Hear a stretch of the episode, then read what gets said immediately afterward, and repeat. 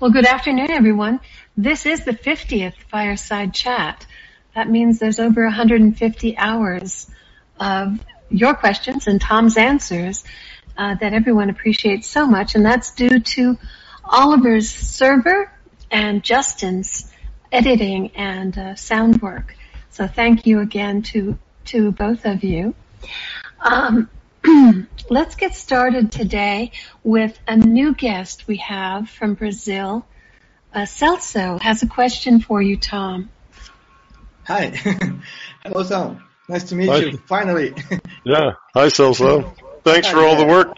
Thanks for all the work that you did uh, helping uh, Mario uh, translate MBT for the uh, Brazilian Portuguese audience. Yes. Uh, actually, I, I, it's, it's I that must thank to you, Tom, for all your work, and it's just a, a little part um, of it all. Uh, okay, so my, my first my, my question is is about. Sorry, uh, I, I wrote it down. It's a little long, so I have to to write it down to, so not to forget. So I I'll read it. I think it's better if I if I read. Okay, uh, so let's let's begin. Uh, you ever thought, Tom, in explaining the simulation theory or computational reality theory based, based upon the effects of the gravitational time del uh, dilation?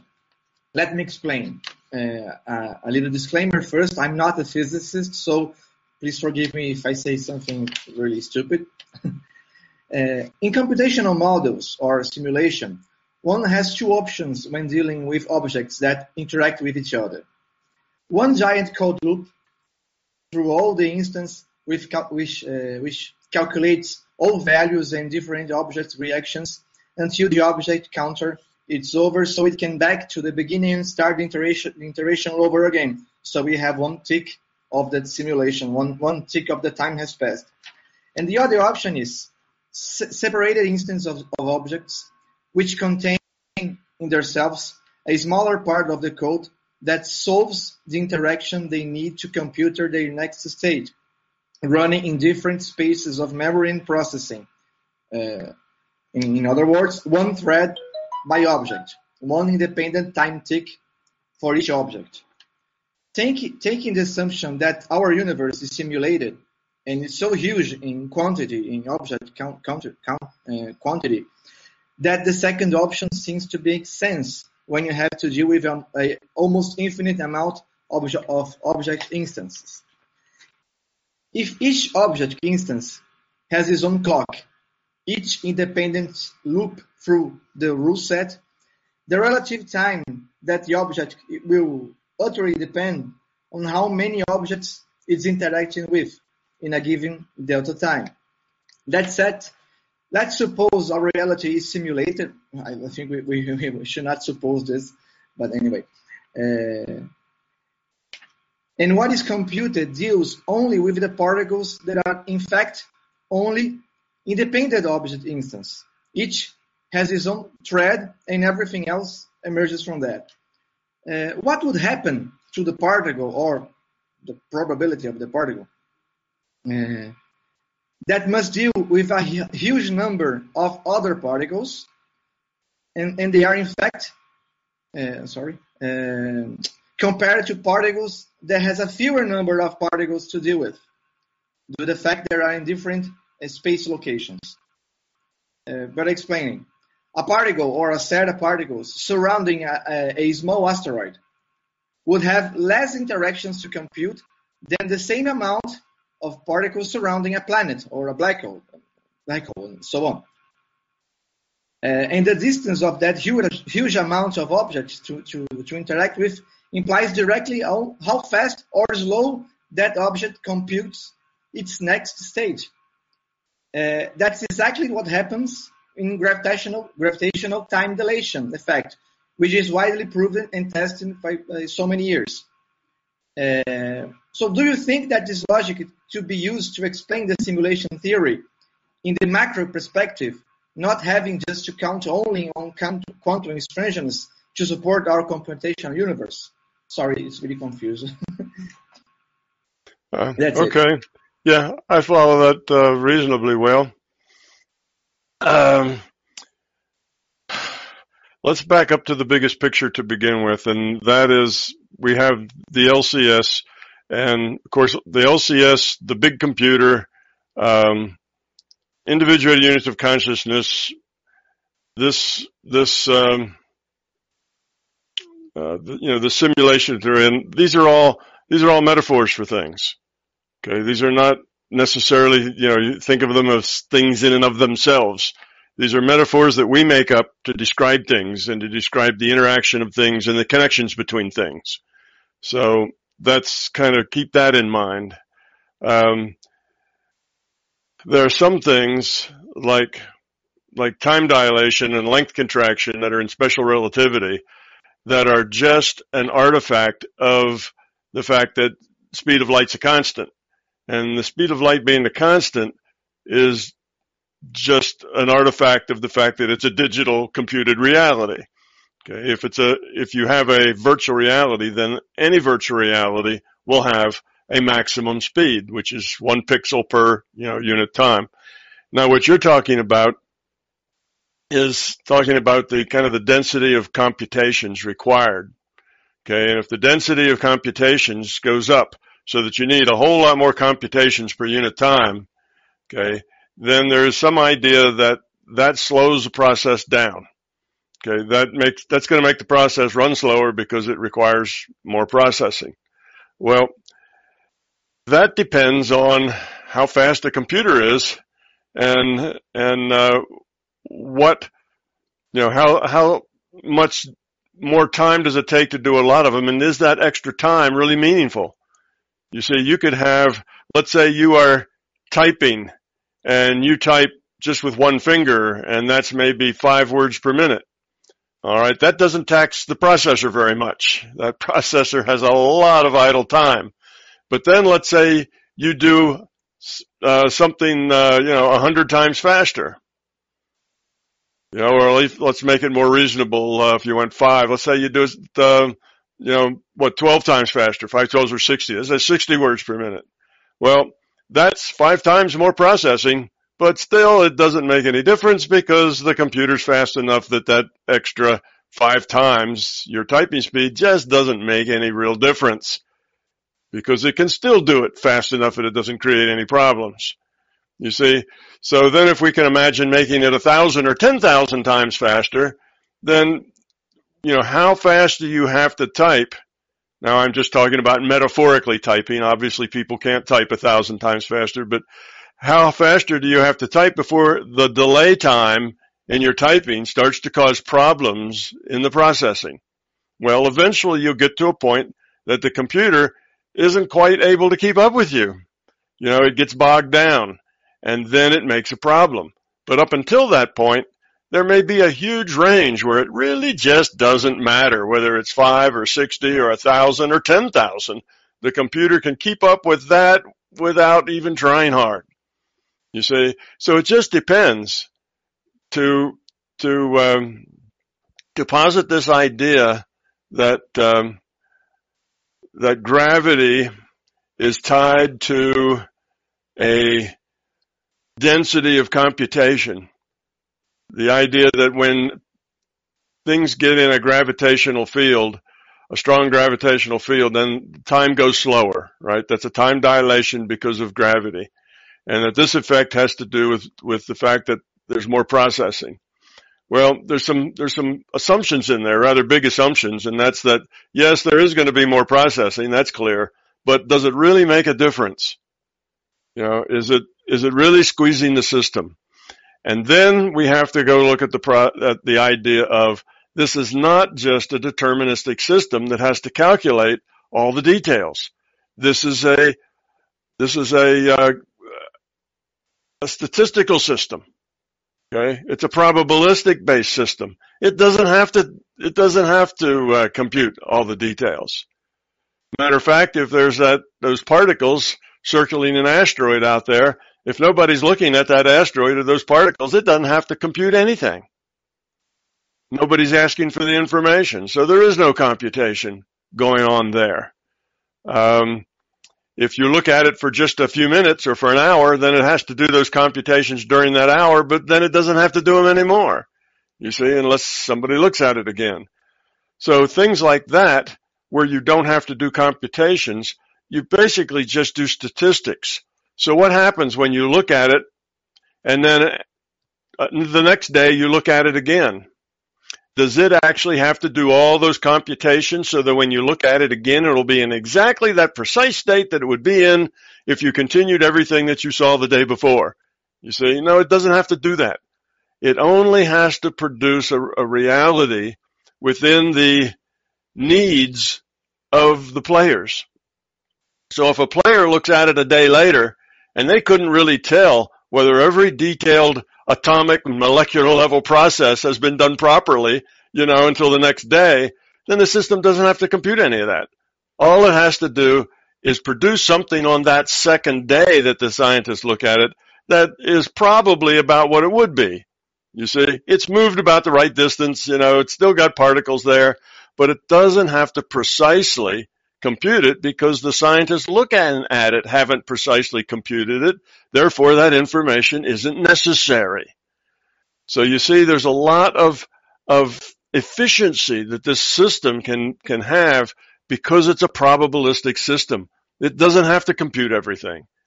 It can just do some statistics.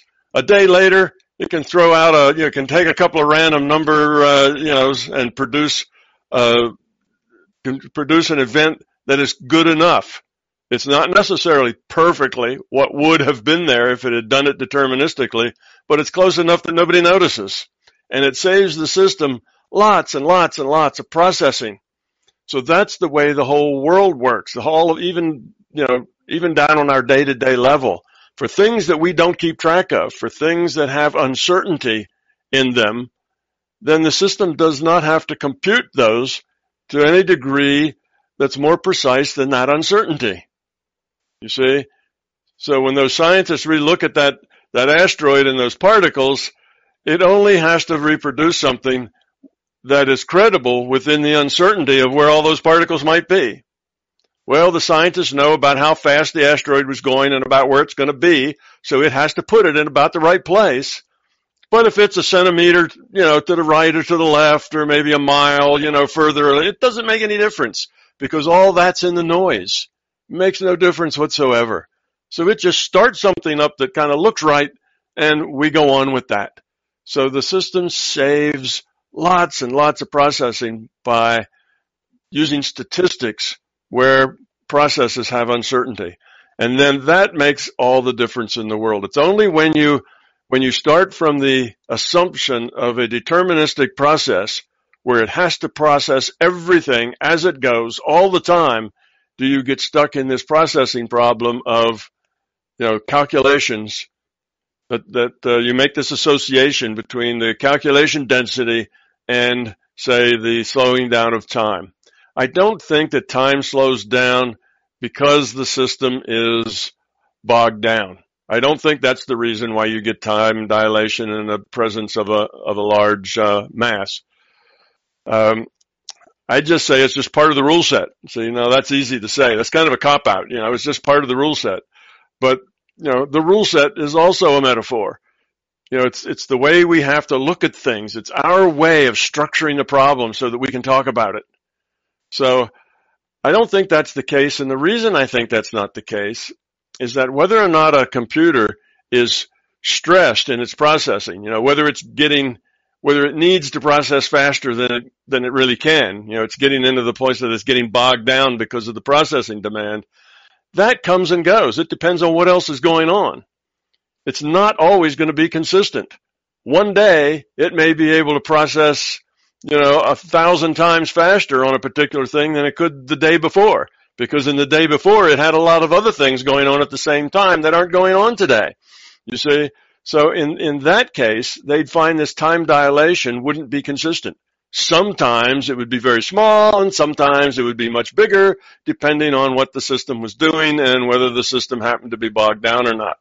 And thinking that the system, uh, always bogs down in exactly the same way, you know, all the time, particularly when this is a probabilistic system, just doesn't make sense to me. So I've heard that argument before. It makes some it makes some sense in a in a in a way of trying to show that the time dilation in a, near a big mass, which has been measured, that is a fact. That that is a process. That that is a, a uh, that that exists because of um, the fact that it's a it's a simulation and it's a calculation issue. But I'm not real convinced that that's a real good argument. I just have a few a few issues with it, so I don't think so. Uh, but the fact that it's a, that that's the case is true, and that means that it's obviously part of the rule set. Now, exactly what part of the rule set it is and why it needs to be that way, and tracing that back to something in the digital world, I don't know. It could just be part of the rule set, and there's nothing more to it than that. You know, look at the all the fundamental things in physics. We don't know where they come from. We don't really know what they are. All the fundamental things. You know, we don't know where time comes from. We don't know where mass comes from. We don't know where, you know, what spin really is. We call it spin, but that's just a metaphor. It's not really something spinning, you know, it's not a physical thing spinning. That's just what we call it because it has angular momentum and that sounds like spin would be a good metaphor for it.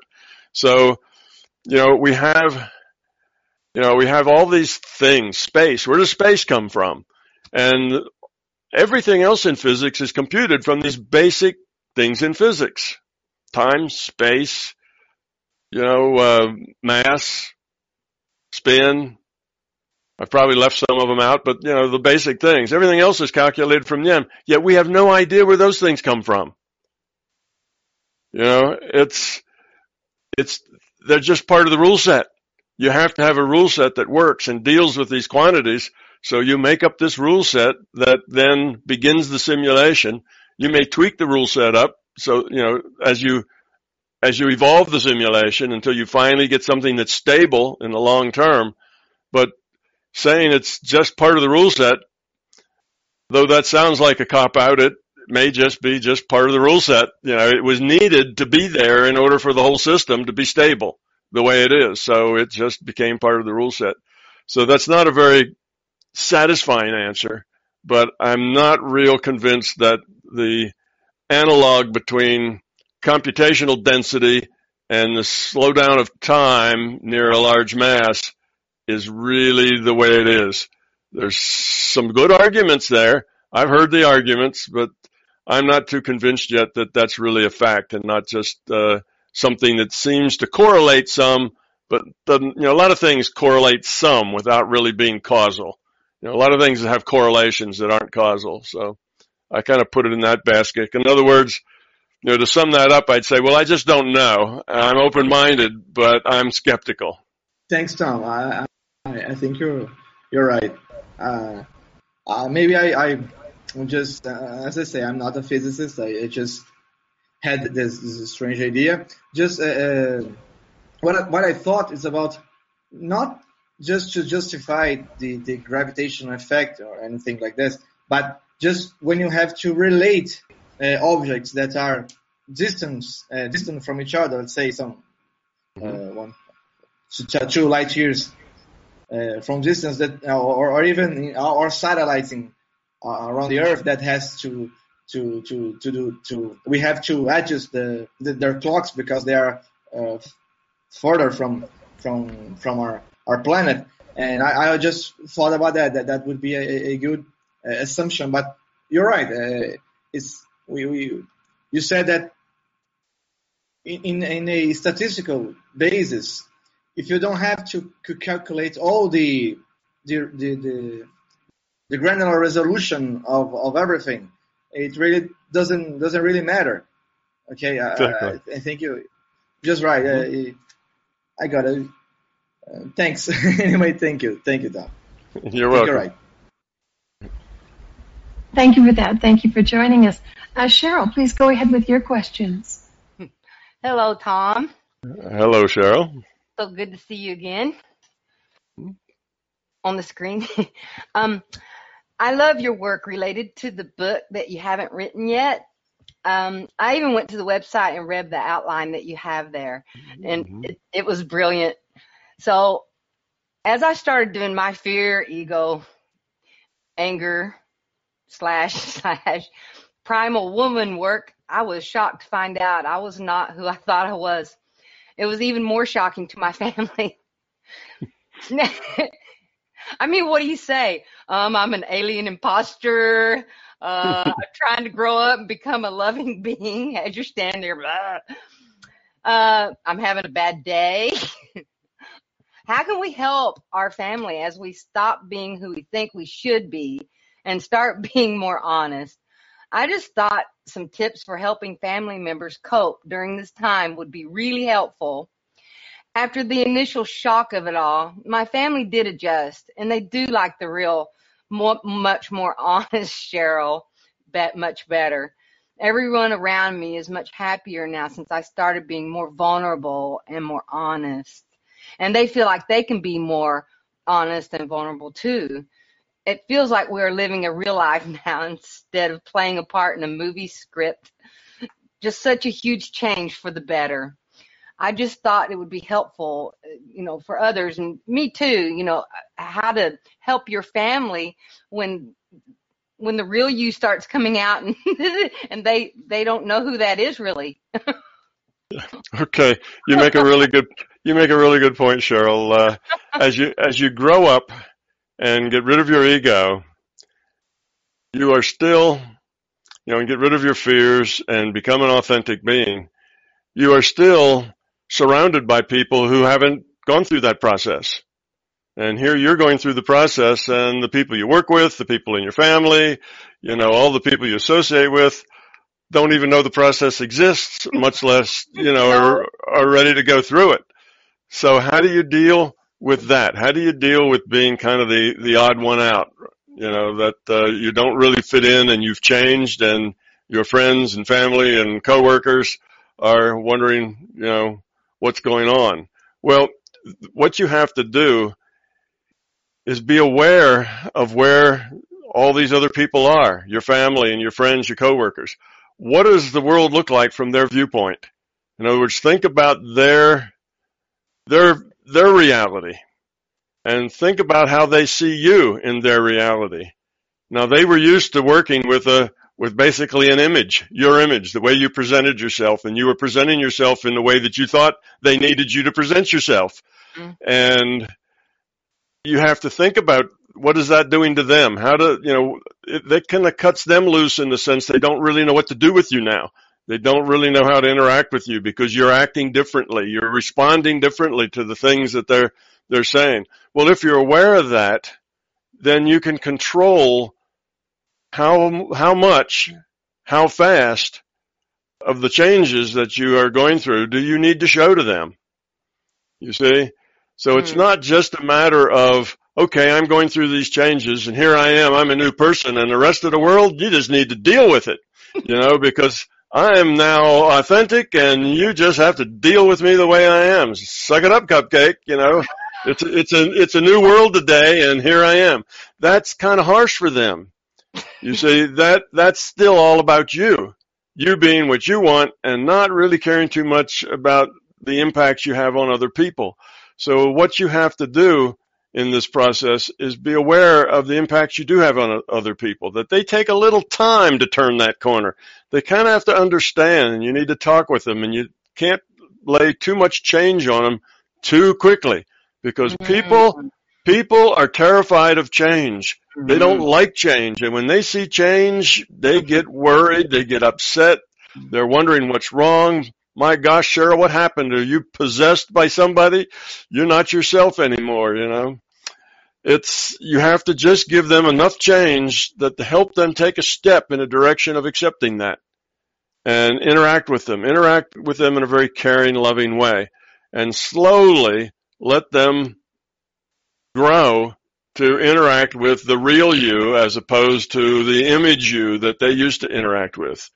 You can talk with them. You can explain it to them. Some people, you can't explain it to them. You try to explain it to them and they just won't listen.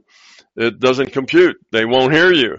Well, then you have to do it other ways. You just have to, to show them a little bit of the new way and then just let them get used to that, then show them a little bit more and let them get used to that and take it a little step further. So it's just a matter of being sensitive to other people and not just having it all about you being authentic. You being authentic is great, but sometimes you have to be, um, you know, kind of live in two worlds at, at the same time. You have to live in your own world where now you're becoming a very th- authentic person, but you also are a player in the worlds of these other people. Mm-hmm. And you need to, and you need to respect these other people for whatever, wherever they are, you know, wherever their, their viewpoint is, however much ego they have, however much fear is, is, is pushing them and pulling them, that is the way they are. And you just have to give them respect that that's where they are on their path at this time. They're doing the best they can. They're struggling with it and try to make that transition as gently as possible for them. And some people won't make the transition, period. They just will refuse and they will pull away from you. And maybe that's just, that relationship isn't going to work very well anymore. Well, you can still be nice to them and still be kind to them and still give them a hug every once in a while and, and be friendly. But you may realize that that relationship now will always just be superficial. Yes. Because it's just not able to become a deeper relationship because they just can't get out of the belief system that they're in. And that can be sad, particularly if that's somebody that's close to you. That can be very sad but you just have to accept that's the way it is. You can't force people to grow up, but you still have to care for them and respect them the way they are. So it's a tricky process. It just needs to happen slowly. And sometimes it doesn't work at all. And you have to accept that too, because you can't make it work.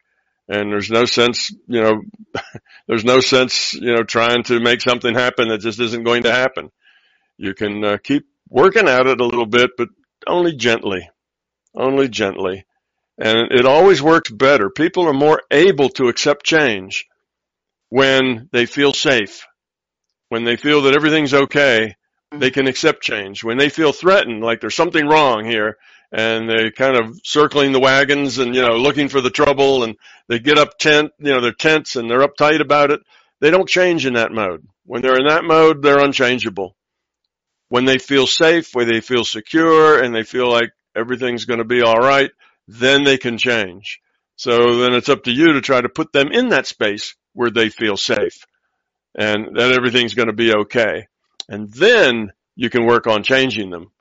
But as long as you're, if you're trying to force the issue and force them to see it, this is the way I am, damn it, you know, deal, deal with me, then that's not going to work very well. That's going to take a, a longer time and it's going to create problems as you go.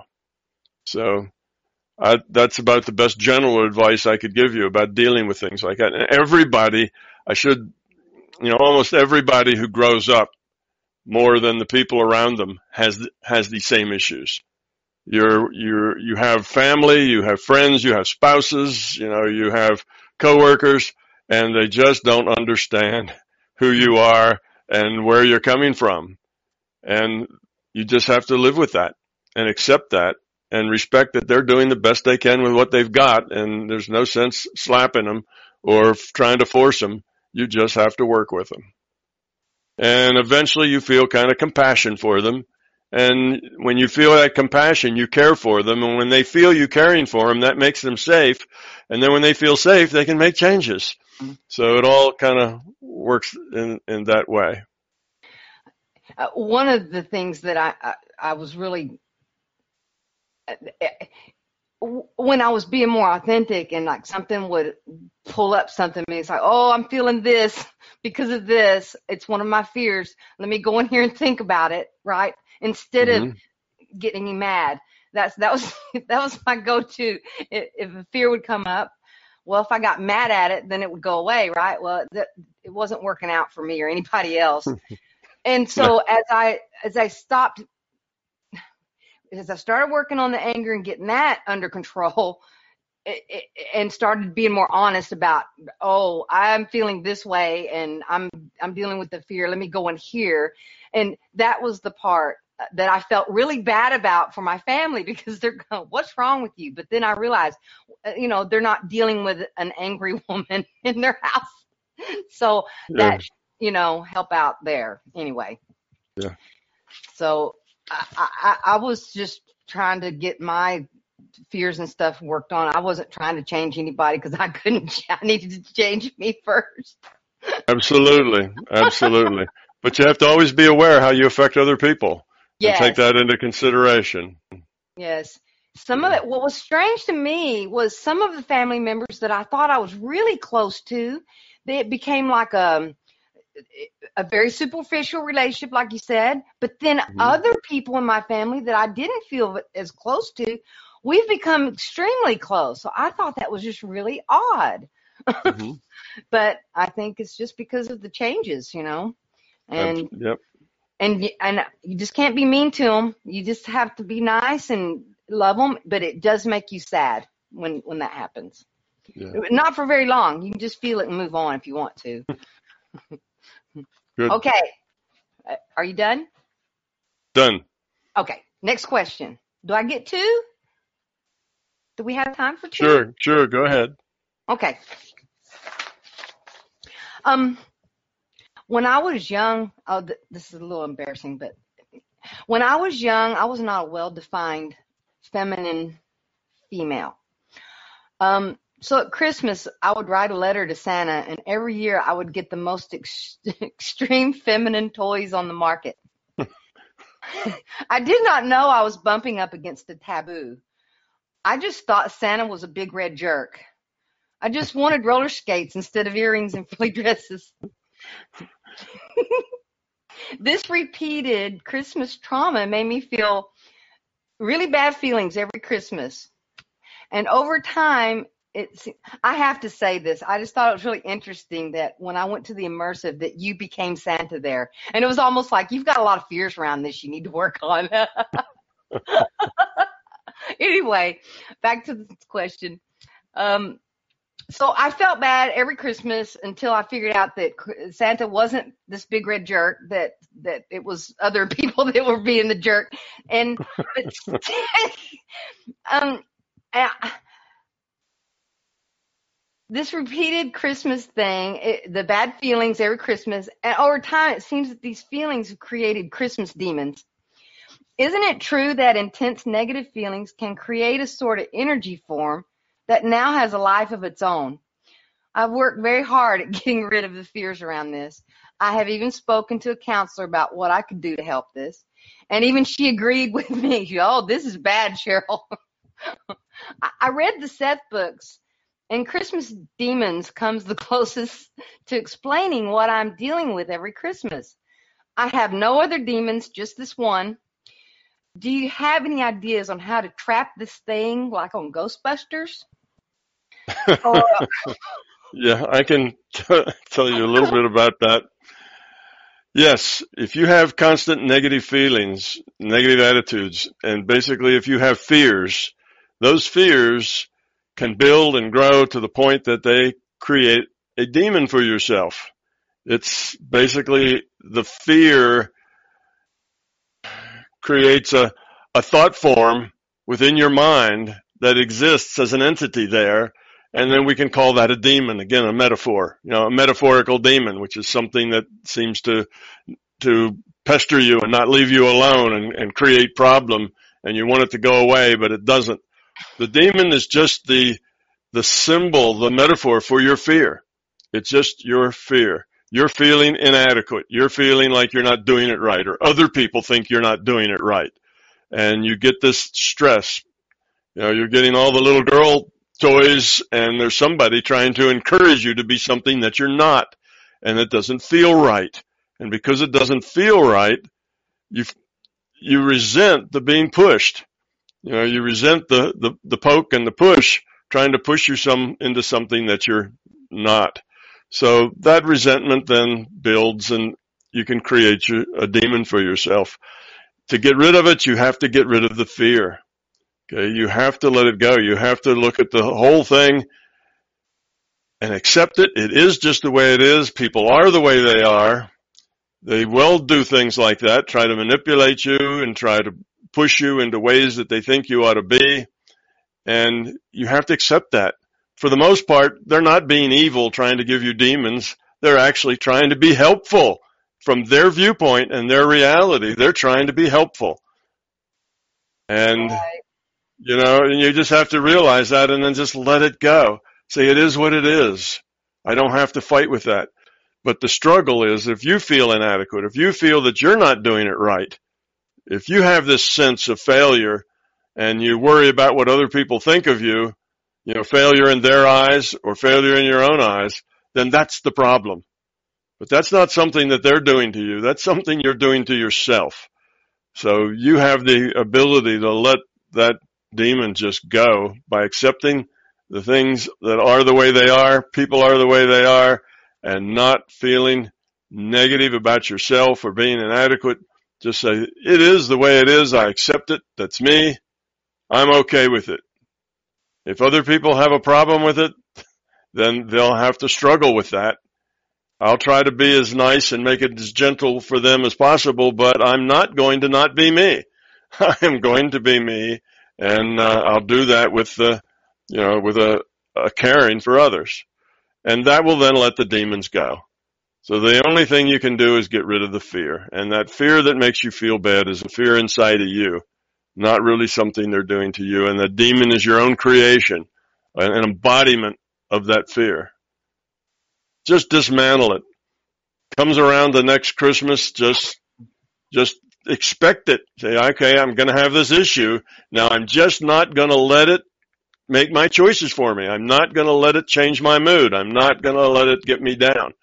I'm just going to set it aside and not be bothered with it. And if you have a real strong intent for that, as you know, you can get rid of those fears. You've made a lot of progress getting rid of fears, and this is just another fear. It's probably one of my biggest ones. I'm that may be why it feels like a demon. Yeah. But I, I've been working on it specifically for the last three years. It is shortening in time. It's just still, still so intense that it's just like a waterfall that comes and sweeps me off my feet. Next thing I know, I'm uh, trying to, you know, go walk five miles so that I don't have to feel or do something Yeah. because it's just a big one. And I know that this happens to a lot of people that are It like does. Yeah, the like big one, the big ones take time. They're not quick. You know, you may be working on this for some years, but as long as you keep working on it, you will succeed and it will go away. it just may take a few years. Yes. Those darn Christmas demons. Thank you. You're welcome. I love you too. I love you too, Cheryl. You're a wonderful person. Aw, thank you. Vice versa. Thank you, Cheryl. Uh, Frank, if you'd like to go ahead with your questions. Yes. Uh, hi, Donna, and hi, Tom. Uh, thank you very much. And uh, with regard to what Cheryl just said, uh, yeah, let me also thank you again for the UK immersive. That was really wonderful to be there with you and spend so much time with you and all those un- other wonderful people. And it was really a few days where I didn't feel the odd one out. So I can very well relate to what Cheryl just said. And um, so I got very much out of the immersive, not least thanks to thanks to that being together with so many like-minded people. So that was that was an amazing experience. Um, I've got um, two sets of questions, so uh, some sub questions to each topic, and um, the first one is about the constant stream of thoughts that, well, I and probably most other people usually have in our heads, and um, that of course gets in the way of focusing one's intent. For example, when it's about reaching point consciousness and then uh, trying to access NPMR. Uh, Tom, I think if I understand correctly, you have said that the constant chatter in our minds is not caused by the avatar that we're playing, but by our low quality of consciousness. So um, about that, I have th- three related questions. So so what is the reason actually that this constant chatter is going on in our minds? Is that just an expression of our fear? Because most of the thoughts that we get all the time are about regretting something uh, we did in the past, and it, so it's a, it's about guilt or the fear of not being good enough, or it's planning for the future, and I think that's linked to the fear of uncertainty and the fear of wanting to prepare the best uh, for everything. So is is that just an expression of our fear, or is there some other mechanism going on? And so I don't know if you would like to comment on that first, or if I Yeah, should. yeah, let's yeah, let's just do them one at a time. It uh, doesn't tax my memory so much if we do it that way. yes, it is an expression of fear, and we can say that another way. It's an expression of high entropy. You know, high entropy is random. High entropy is scattered. High entropy is non-structured, non-focused, and that's the way a high entropy mind works it jumps around from thing to thing. It's constantly analyzing, assessing, uh, comparing. It's doing all these things just rather, I don't know, uh, you know, in, in no particular order, right? It's, it's, it's just high entropy. It's a high entropy consciousness is not one that's focused and not one that's settled down. So yes, it's just the nature of a high entropy consciousness to be that way. Okay, great. Actually, now that you're saying it, it sounds so logical, but I never made this link between high entropy in the sense of not no structure, but it's yeah, makes total sense.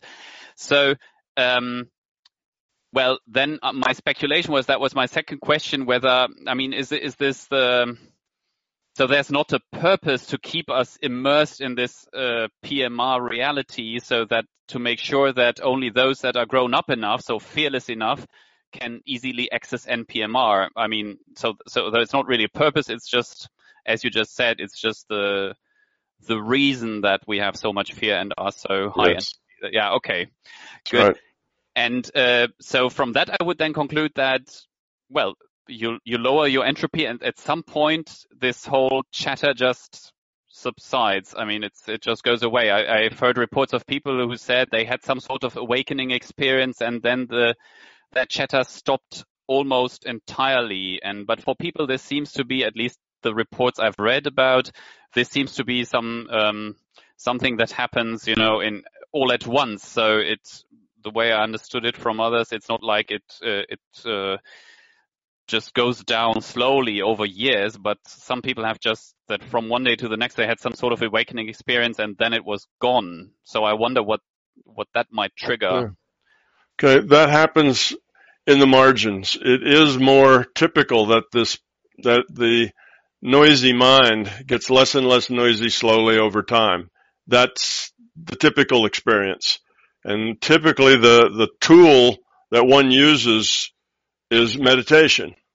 Meditation is a tool where you specifically focus on keeping your mind clear of thoughts. I mean, that's your job in meditation is to keep your mind clear of thoughts. And as thoughts come in, you just gently set them aside and go back to your mantra or your breathing or whatever it is you're using as a, as a, as a uh, meditation technique. Mostly it's a slow process, but it starts out to be very difficult. And then as you make progress, it gets easier and easier. And eventually it you live in a lower in a lower entropy space. You live in a, a with a mind that is more focused and more under control, and it makes everything in your life better because you're not so scattered and your energy's not so scattered. You can everything works better. You know, you're better at work and you're better at home when you can get rid of all that that noise. But occasionally it happens uh, dramatically where it just is there and then one day it's gone. Well, that is typically a person who has been gaining on the process, has been learning, has been growing up, working on, on this for a while. And then they get to some aha moment, some major change in the way they see reality. And suddenly they see everything differently. And that happens then suddenly but it doesn't typically happen to people just out of the blue who haven't been working on it, aren't interested. You know, they're just walking down a street, something hits them on the head, and after that, you know, their mind is perfectly clear. That is, that would be rarer than rare. Those cases that happen suddenly are because the person is really getting close to being ready for that.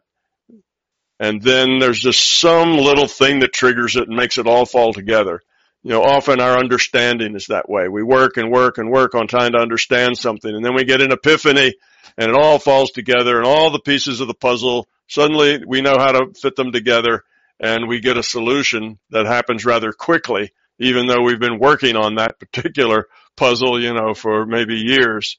So that does happen occasionally, but it's not the it's not the main way. The main way is is slowly just by working at it.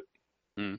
I was on two week-long meditation retreats, and there I noticed that after a few days, actually, also my own um, mind became much calmer, and the stream of thoughts almost, um, yeah, came to a hold. But can I conclude from that that I was really low entropy at the time? I mean, I, I don't think so. Maybe I just managed to override my uh, otherwise higher entropy. It's not that if after the end of the meditation week I would have died, then this would have been a maximum use of my life, and I would have really lowered my IUOC's entropy. You know? No, it's not like that. You're you're right. It it uh, it's not that you were a low entropy being and uh, you somehow advanced, you know, a great step spiritually, and then you went back. Uh, it's not that way. Learning to quiet your mind is a skill that anybody can learn. Um, it's a skill that that is, uh, you know, that you can do that even if you're somewhat of a high entropy being. You can learn to quiet your mind. So it's not, you know, that just takes practice. It takes practice so that your mind isn't jumping around all the time. That uh, doesn't mean that you're lower or higher entropy, but it does mean that once you quiet your mind, that now taking the next step toward becoming a low entropy being is a whole lot easier because until you get rid of all that noise, then it's kind of difficult to uh, to grow yourself if you're constantly flying around in 10 different directions at once. That makes it hard to grow. So it's a step that's required for growth, but it doesn't automatically make you grow up. Thank you. I'd have a second set of questions that's somehow related, but I'd, I'd be happy to go, let others go first and then come back in later if that's okay. That's okay, or you can ask them now. Um, okay, well, since they're related, um, so I uh, during the UK immersive, somebody asked a question about Kundalini awakening. So I wasn't very mm-hmm. familiar with that, but I think you said something that uh, intrigued me because I think you said during that process uh, that there is really an upgrade of the avatar. I think if I got that right. Um, so I just wondered if you could elaborate a bit on what this upgrade of the avatar, what it entails. Or, or did well, I not get that right? No, you get that right. Um, you know, the, the mind leads, the body follows. The body has to support the mind. So if you are a person who, let's say you complain a lot, you have a lot of fear and so on, then you will end up creating, um, let's say brain chemistry that supports that negative attitude. Okay, so your number of neurotransmitters, your serotonin levels will go down because that then supports this kind of negative attitude and negative mindset you're in. And if you can get out of that negative mindset and get into a positive space, your neurotransmitters will increase. So you can change your brain chemistry with your intent. Your intent modifies the physical system. Okay. It can work in the opposite direction somewhat. The normal way it works is mind leads, body follows. But occasionally, if you can make a change in the body, that lets go of some constraints, just like being in a negative mood creates physical constraints because now you have bad brain chemistry. You have a lack of neurotransmitters. Therefore, you have a hard time feeling happy and positive. You know, that's depression has very low uh, number of neurotransmitters. So in, you've create this physical problem and if you work out in the opposite direction, you give somebody some uh, Prozac, which helps raise their serotonin, gives them more neurotransmitters because of a, of a pill that they swallow, and that makes them happier. Okay, so things like Prozac are prescribed for people who are mildly depressed. It helps them feel better. Well, so you have them creating a condition that then medicine can can help erase the you know the physical condition that they've created, which makes it easier for them to feel better. Mm. But if they continue to be negative because they haven't solved any of their problems, then eventually that medicine isn't going to work very well for them, and they may uh, you know they will overcome that too, and their body even with the medicine will will uh, be unable to uh, produce enough neurotransmitters. and then they'll give them a different kind of medicine, and maybe that'll work for a little while until they learn, you know, teach their body how to overcome that too, so that their body does indeed mirror the state of their mind, changes to support their mind. So you can, by changing the body, you can remove constraints. You, you know, it can work in the opposite direction. That's not normal the way the process works, but it can work that way. So in the Kundalini process, if you get to a point where you are growing quickly, you've grown to a point that um, you need or you're ready for your body to make some changes to support your new growth. But it may be that those those physical changes that need to take place will take place eventually over time. It may be four or five years. It may be a you know a longer length of time that it'll take, and it'll be a very slow process. And a, such a slow process, you may not even notice it. But it's possible that the system can come and help speed that process up. It can come and make some modifications, if you will, in the physical system to the avatar that then gives the, the consciousness fewer constraints. And typically, the, and that's the that's the idea of the of the Kundalini. Now, Kundalini has you know has a lot of oh can we say a lot of belief based things and a lot of ritual and other stuff tied to it. You know, it has to do with the with energy uh, moving around and through the chakras and energizing the various chakras and et cetera, et cetera, et cetera. Well, that's all just metaphorical stuff. It's a way to describe this experience when people in a short period of time take a large step forward in their lowering their entropy. At least it seems that, that they take kind of a big step all at once. Well, that's just the system helping them get there a little sooner. They would get there anyway without it. It just may take them three or four years for the body to actually go through the changes. You don't change your body on a dime. When you change your number of neurotransmitters, you don't do that overnight. You do that over months or years. You know, it's a, you have to be sullen and negative for years before it drags that, you know, changes your, your brain physiology. So these are not fast things. So the system does help those people who are ready for a change to get through that, that physical process change a little more quickly than it would take otherwise without the system's help. And that's really what the Kundalini is about. It, um, it's not really taking them any place that they couldn't get on their own. It's just speeding up the process.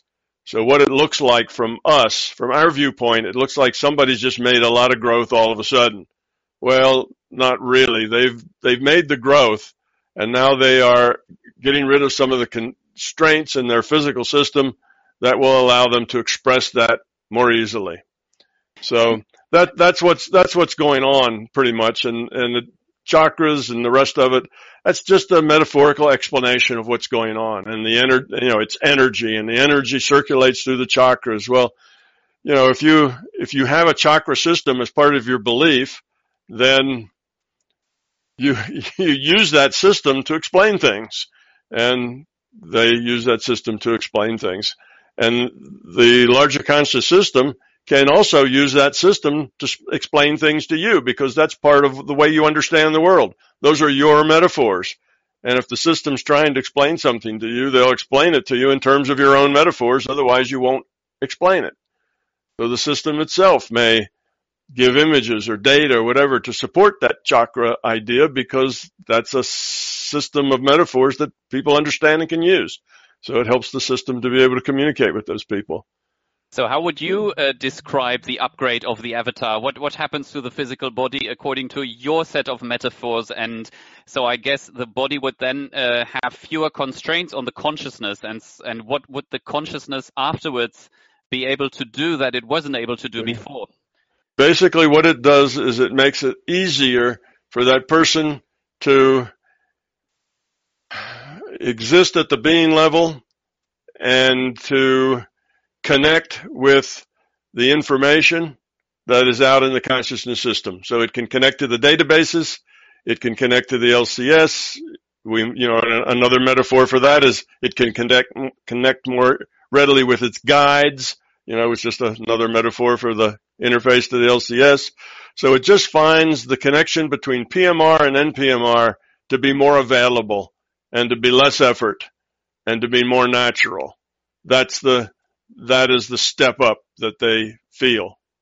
It makes that connection easier. Now, if what they do with that is another thing altogether.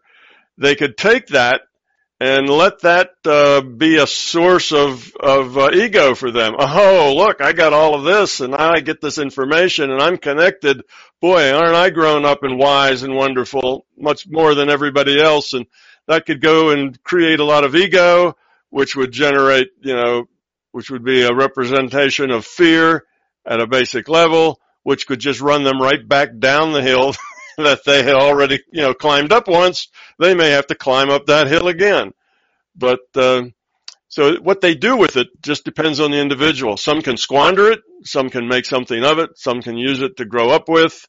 Um, it's a it's up to the individual to make something useful out of it. It doesn't always have to be useful and it doesn't always leave people in a better state. Sometimes people kind of push that process by focusing their intent on having this Kundalini experience. And they make that a strong intent of theirs. They're, you know, in other words, they're pushing the system to help make that happen with their focused intent, modifying future probability. And if you push the system to that end, you may get what you wish or what you hope for before you're really ready for it and before you're able to actually do much useful with it, and you might find it a terrifying process. And it may not be helpful at all. So it can be a benefit, it can be neutral, or it can be a detriment. It depends on the, the person and what they bring, what they bring to it. It's better not to try to push that process, but to let it happen when and if you're ready for it. Then you have a good probability of being able to use it positively if you think that that's somehow uh, kind of a, a cheat, you know, you're going to hack the system. You're going to get there without doing the work. You're going to force that process and you're going to be better off because you're going to take a leap ahead. It doesn't work like that. You have to grow up by your choices. There's no, there's no leap ahead. And if you're not ready, even if you get that, that change in your system and you're not ready for it, it'll just as likely be a problem for you that will raise your entropy than it is something that will lower your entropy. So there is no leap ahead. Mm-hmm. Can I just ask uh, one last thing to clarify? Because when you say there's an upgrade of the avatar, I still think, okay, there must be some physical change to the person's body that must somehow be detectable, uh, or because if you say, okay, chakras and energy are just metaphors, but is there is there something that even according to your um, concepts and, and metaphors uh, is comparable to a physical change of the body, something in the body, yeah. or? Yeah, there is a physical change in the body. That is correct. But as you grow up, but your body changes. What, what, but okay. what is the change in the body? Well, I don't know. Changes? I don't know what the physiological, you know, if you had a, a you know, somebody did a, a tests on you, I'm not sure exactly what they would find. You know, maybe they'd find that your body makes more DMT or something. You know, I don't know what they might find. But as you grow up, as you evolve, your body constantly changes to support that. Constantly is changing. So your physiology changes according to how much you, you know, where you are with your consciousness. So your consciousness grows up, your body changes to support it. Um, as you get uh, more and more caring and more and more empathetic, those parts of your brain that have to do with empathy and caring start to get bigger and have more synapses and more structure in them. You see, it, you just change. And it's not that the brain changes, which allows you to be more empathetic. It's that you become more empathetic because you're growing up and that then causes the brain to change to support it. So these are physical changes. So there would be some physical change going on in the system that allows that easier interaction with NPMR, you see, but you have to earn it. You have to grow up to that point to use it. So if what you do is say, well, let's just, let's just take a guess, and I don't know whether this is correct, but let's just say that part of that is you get more neurotransmitters and your body makes more DMT you know, and that's maybe one of the things that happens. So this is just an example I made up. Well, if you take pills that give you more neurotransmitters and you take the drug DMT that gives you more DMT, then you may stimulate the body to that state. But if you haven't earned it through your choices and, you know, in your own growth, it's not going to help you. It's just going to be an experience. It's going to be a trip. Okay, now you're connected, but what you're doing in that with that connection is still expressing the same fear, ego, and belief that you always had. You see, you haven't made the choices to get rid of that fear, ego, and belief. So you now you get to express it in a bigger picture. That's not helpful. You know, it's not really helpful to be inside a bigger picture than what you are able to deal with effectively. What it tends to do is make you feel superior. Oh, I'm ahead. I've got all these talents and skills and you know, I can remote view and heal and I'm connected. And instead of lowering your entropy and increasing your quality, it does the opposite. You start to feel special, superior, lofty, high, you know, that sort of thing, uh, enlightened. You have all of these concepts of yourself that are just masking the fear and ego and belief that's always been there. So I think that means you're in a worse state it's even harder for you to grow up now because you've got another set of beliefs that are just the opposite of what it takes to grow up. You feel like you're already there. So that's the problem. If you if you could go in and make these changes happen, you're not going to grow up because of it. Growing up only comes from making good choices. Doesn't come from taking a drug or changing the body. But the body will change in response to your growing up. It makes physical changes. So I hope that does that get the answer yep. to your question? Mm-hmm. Thank you. Yeah. Mm-hmm.